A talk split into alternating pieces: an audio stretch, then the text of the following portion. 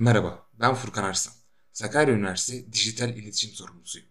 Bugün sizlere Sakarya Üniversitesi Kurumsal Sosyal Medya Yönetimi ve Kullanım Rehberini sunacağım. Öncelikle biz kimiz? Biz dünya sıralamasında 13.510. Türkiye sıralamasında 274. Dünya eğitim sıralamasında 24. sırada yer alan 2020 yılının Aralık ayında 3 milyon 800 bin trafik alan Ziyaretçilerimizin ortalama 9.5 dakika kaldığı, ziyaretlerinin de %99.9'unun organik olduğu Sakarya Üniversitesi'nin dijital iletişim birimiyiz.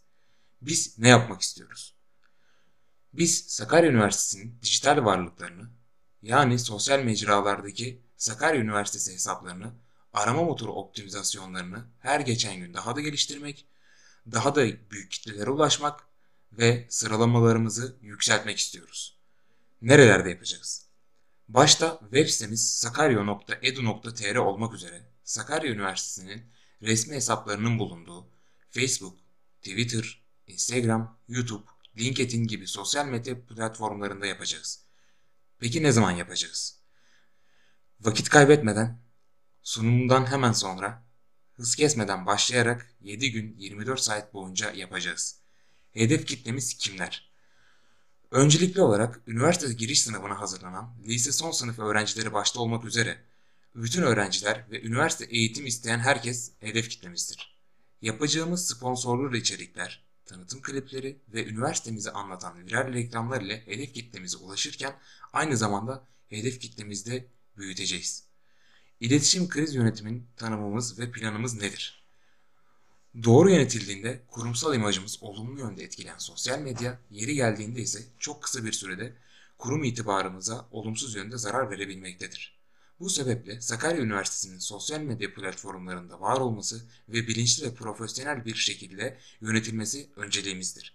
Krizler kurumların savunma mekanizmalarını etkisiz hale getiren ve yönetimimizi zora sokan hızlı ve doğru müdahale edilmediği takdirde kurumu yok etme noktasına gelen olaylardır. Eğer kriz kapımıza dayanırsa krizi fırsata çevirmek bizim için iyi bir durum olabilir. Kriz 5 aşamadan oluşur. Bunlar kuluçka dönemi, belirme anı, hücum safhası, kurtarma aşaması ve yeniden yapılanma aşamasıdır. Kriz kapımıza dayanmadan önce ekibimizi doğru belirlemek ve herkesin kriz anında ne yapacağını çok iyi bilmesini sağlamak kriz yönetimimize yardımcı olacaktır. Kriz anında olumsuz haberler çok hızlı bir şekilde yayılacağı için mümkün olan en kısa sürede cevap verilerek kriz durumunun kontrolünü elimize almamız gerekmektedir.